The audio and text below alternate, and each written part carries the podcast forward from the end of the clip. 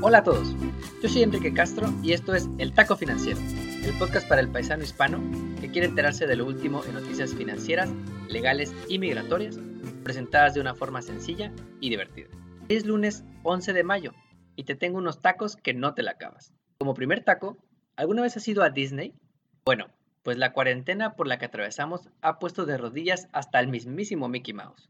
Como seguro nunca te has preguntado de qué tamaño es la industria creada por el señor Walt, hoy te contaré qué tan grande es Disney, cómo hace dinero, cuánto le está impactando el coronavirus de acuerdo con su reporte trimestral de la semana pasada. Como segundo taco, el viernes se publicó información sobre el mercado laboral en Estados Unidos durante el mes de abril, el primer mes completo que vivimos en cuarentena por el mendigo coronavirus.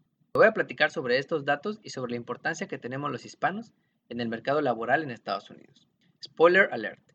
Los datos son los peores en mucho tiempo y el impacto de esta crisis lo estamos sintiendo mucho más las minorías, entre ellos los paisas. Antes de comenzar, afortunadamente ya estamos empezando a reabrir las economías en este país.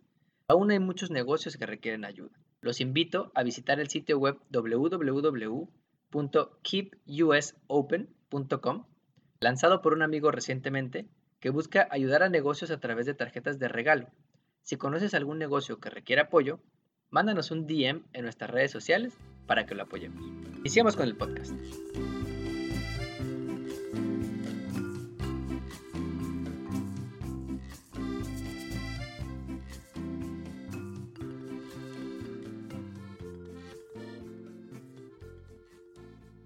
Primer taco, ¿alguna vez has ido a Disney?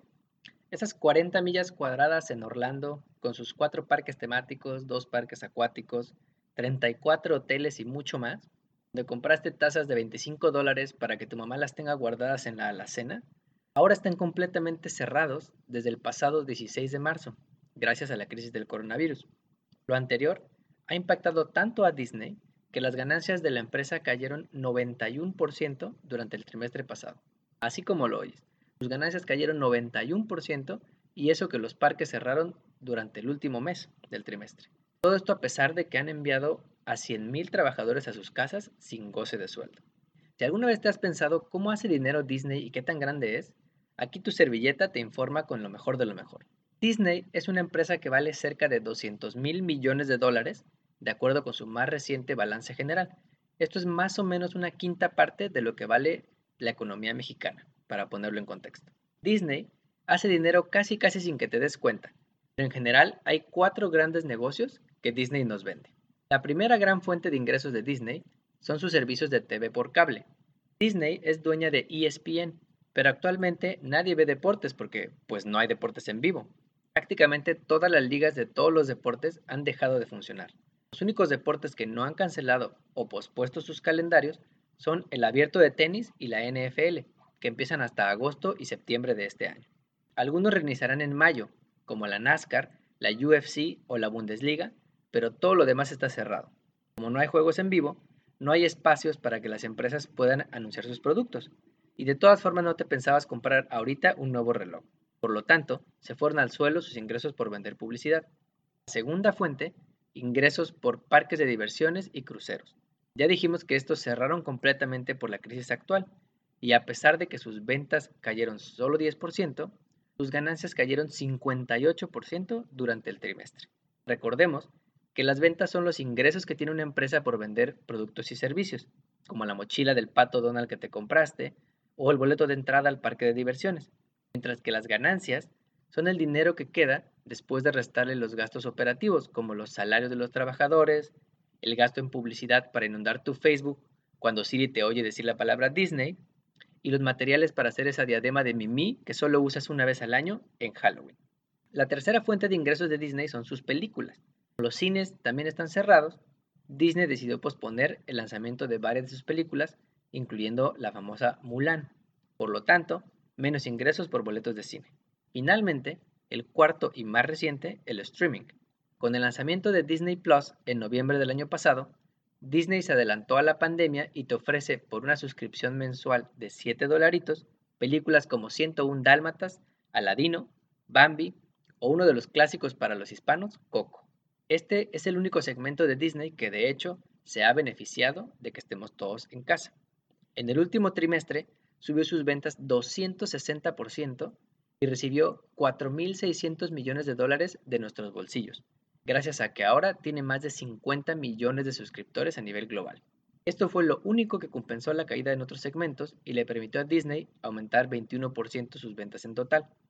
Todo parece indicar que el impacto del coronavirus en Disney será leve, pues ya está empezando a reabrir algunos de los negocios. En Estados Unidos los cines ya están empezando a reabrir y se supone que a partir de hoy reabren su parque de diversiones en China, aunque dijeron que abrirían a 30% de su capacidad. En resumen, nadie se ha salvado del coronavirus, ni siquiera Mickey Mouse. Sin embargo, Disney es una forma interesante de medir qué tan gradual es la reapertura de las economías alrededor del mundo. Si ya puedes ir a sus parques de diversiones, es buena señal. Si ya puedes ir a ver sus películas al cine, también es buena señal. Si ya puedes ver deportes en vivo por la televisión, también es buena señal. Como segundo taco, se publicó el viernes pasado información sobre el mercado laboral de Estados Unidos para el mes de abril.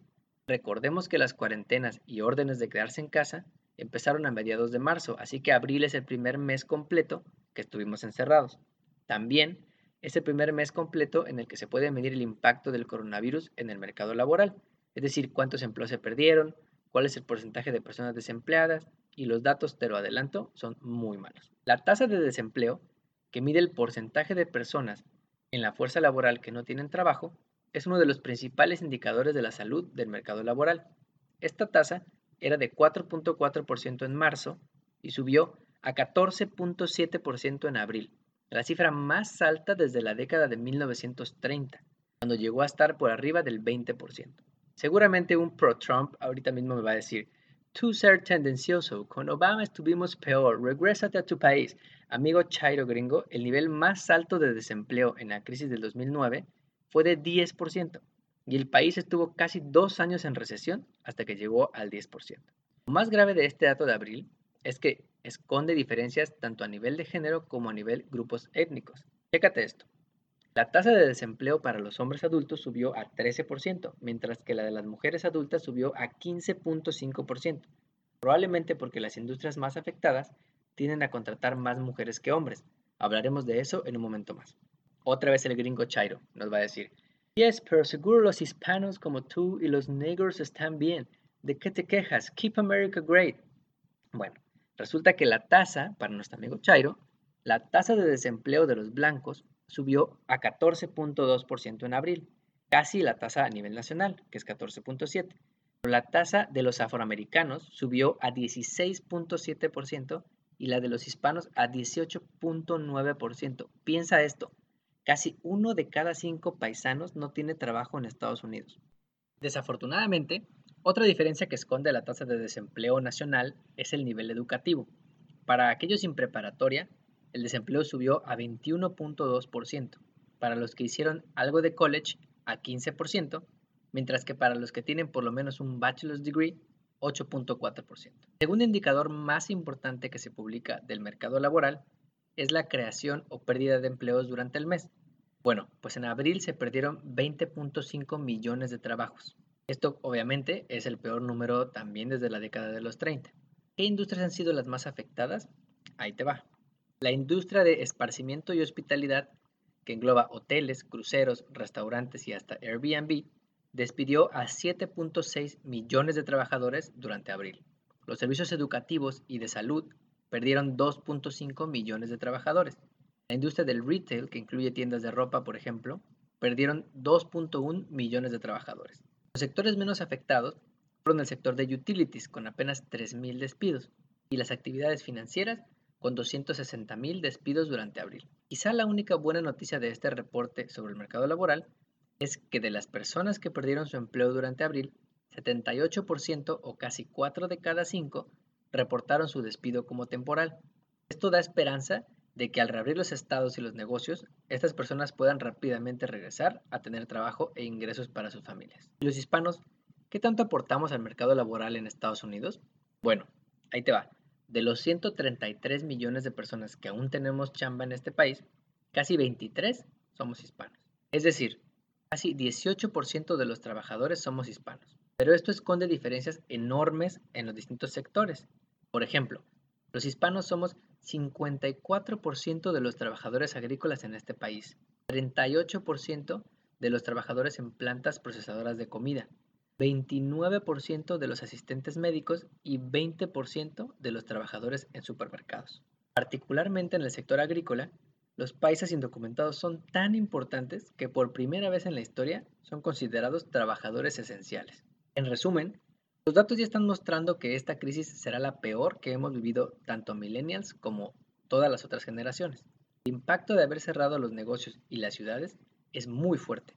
Y lo más triste es que mucho se pudo haber evitado si el gobierno federal hubiera tomado con seriedad la pandemia desde sus inicios. Los negocios están empezando a abrir, lo cual es bueno, pero todos debemos poner de nuestra parte, mantener distanciamiento social, no irse a llenar las playas y los centros comerciales de manera irresponsable, pues podremos tener un segundo contagio masivo y ahí sí que Dios nos agarre confesados. Resumiendo el menú de hoy, hasta Disney se ha visto afectado por el coronavirus, tirando sus ventas en negocios como parques de diversiones, películas y hasta ingresos por venta de publicidad. El único punto bueno ha sido su nuevo servicio de streaming, Disney Plus, y la recuperación de sus fuentes de ingreso nos puede ayudar a medir qué tan bien vamos saliendo de la pandemia. El mercado laboral en Estados Unidos durante abril tuvo su peor mes desde la década de 1930. Desafortunadamente, las minorías, las mujeres y los trabajadores menos educados han sido los más afectados. La mayoría de los despidos podrían ser temporales y esperemos que recuperen sus trabajos en cuanto reabramos las economías. Como taco de pilón, ¿Sabías que en Estados Unidos hay cerca de 800 rastros o plantas de procesamiento de carne? Esos trabajadores que le dan el último adiós a la vaquita y la transforman en el bistec que te cenas todas las semanas. Bueno, pues por lo menos 115 de esas plantas han reportado casos positivos por coronavirus y muchas de ellas han cerrado en las últimas semanas. Anterior podría ocasionar escasez a nivel nacional de un producto que todos estamos acostumbrados a ver en nuestro refri, la carne. No olvides suscribirte a este podcast, ponernos 5 estrellas y seguirnos en Facebook, Instagram y Twitter, arroba taco financiero, dejarnos tu opinión y enviarnos un taco de pilón para el siguiente podcast. Hasta el próximo.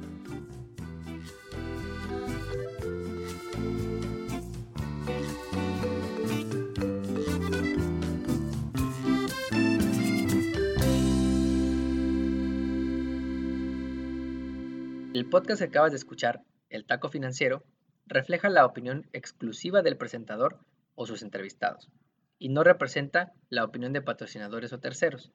El podcast tiene el objetivo exclusivo de informar y no busca promocionar la compra de acciones de empresas en específico. Tampoco es un reporte de investigación y no representa consejo legal o financiero.